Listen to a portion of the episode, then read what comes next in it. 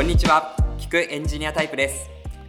この番組は技術者のためのキャリア転職情報を発信するウェブマガジンエンジニアタイプが運営するオリジナル番組です。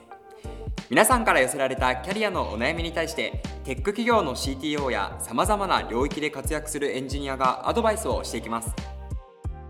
それでは本編をどうぞ。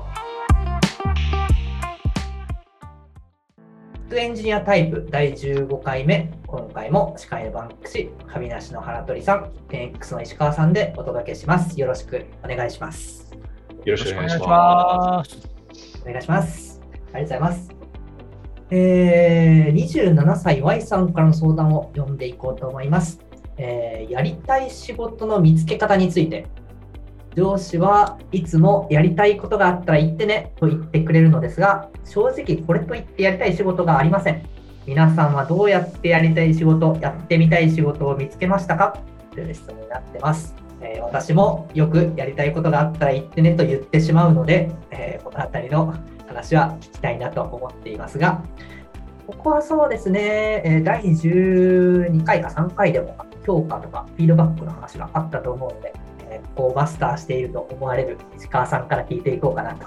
思います。どうですか、やりたい仕事。どうやって見つけるんですか、これは。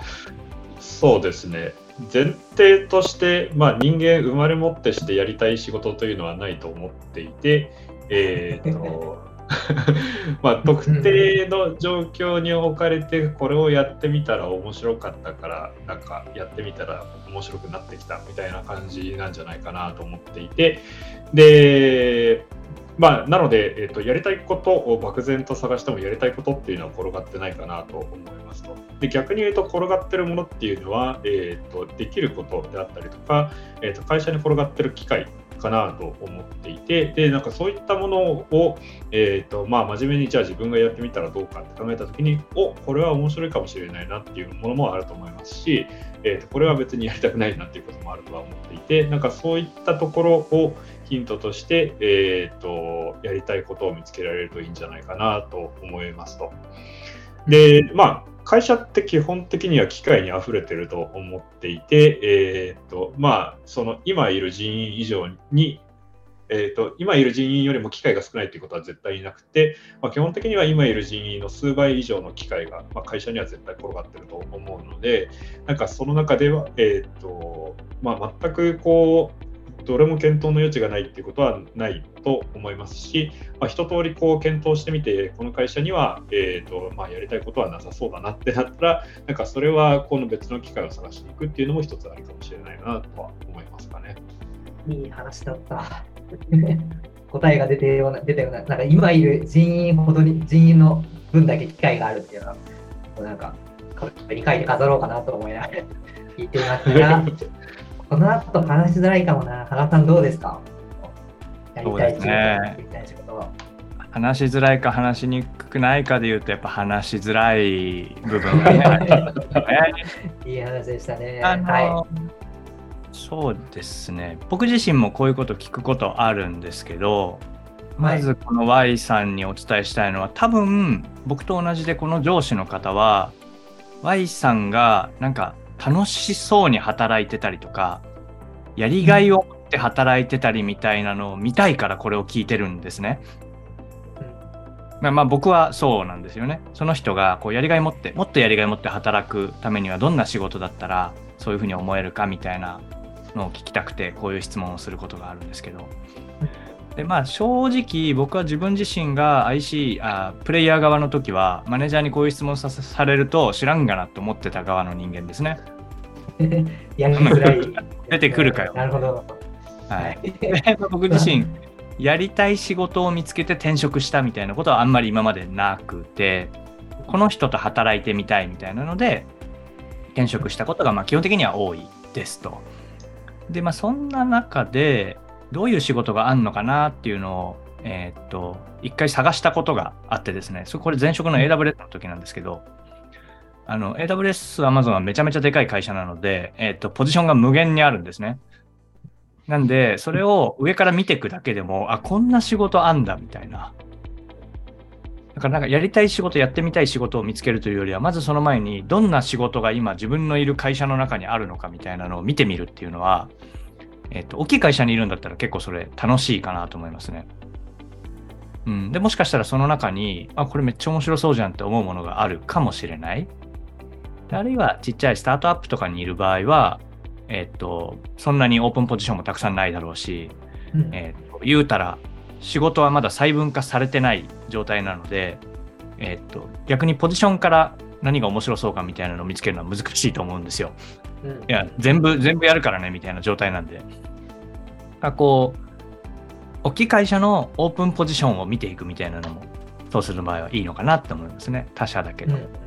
ん、で、それをもとに、あ、これって自分の会社でもできそうだなみたいなのを見つけたら、それをちょっと上司の人に提案してみるとか。うん。うん。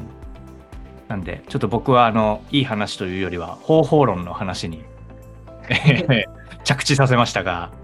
なんかそういうやり方で、はいはい、見つけられるものもあるかもなってちょっと思ってます。もしかすると私とか原さんもしくはこの27歳 Y さんの上司の聞き方が悪いのかなっていうのもちょっと聞いてて思ったりしました。やりたいこと多分例えば原さんさっきおっしゃられてたこのえー、っとやりたいことなんてないわみたいなことを上司に思ってたみたいな話は結構ヒント。だから私はちょっとこうやりづらいなって表現してしまったんですけど、でもそれを原さんが話していくと、例えばこういう人と働いてみたいから転職したみたいな話も出てくるわけで、多分、こう、いや、この上司に対して、いや、やりたい、自分がやりたいことはないんだけど、こういう人と働くと自分は楽しいと思うみたいな、なんか、そういうのはどっかにあったりするのかなと思ったりもしていて、それでも全然やりたい、それもやりたい仕事というか、やってみたいみたいなところなのかなと思ったりしながら聞いてたので、うん、あのまさに方法論でも全然、なんかむしろ一つの答えとしてあり得るんじゃないかなっていうのを聞いてて、非常に思いました。ありがとうございます。なるほど。あでもなんかそのやりたい仕事っていうのもあの一つですけどなんかこのやってみたい仕事の仕方みたいなやつもあるんじゃないかなとは思っていて、まあ、例えば、えっと、仕事で、えっとまあ、例えば Ruby を書いてみたいっていうのって、まあ、割とこの言語を書いて、言語をし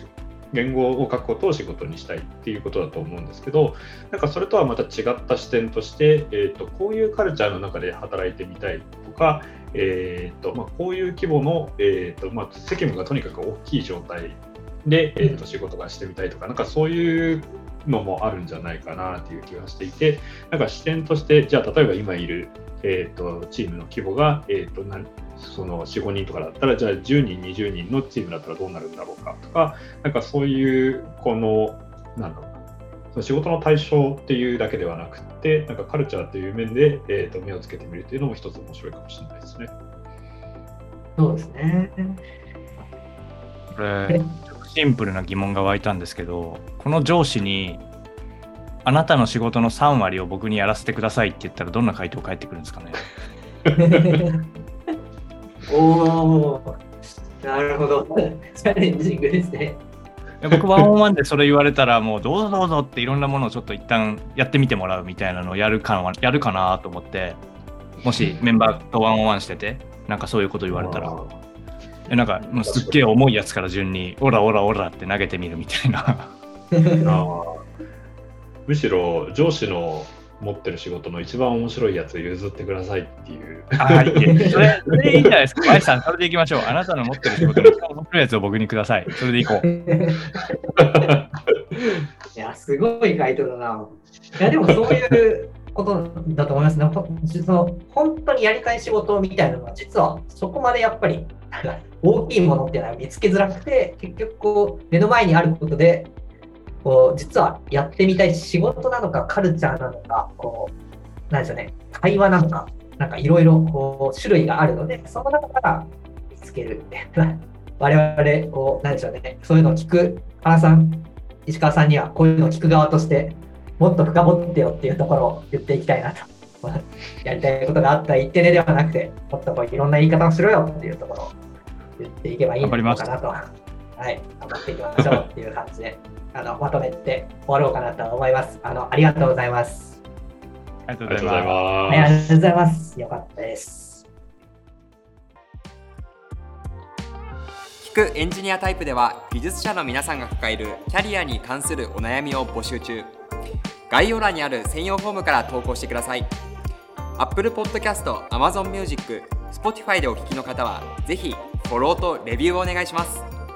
お付き合いいただきありがとうございました。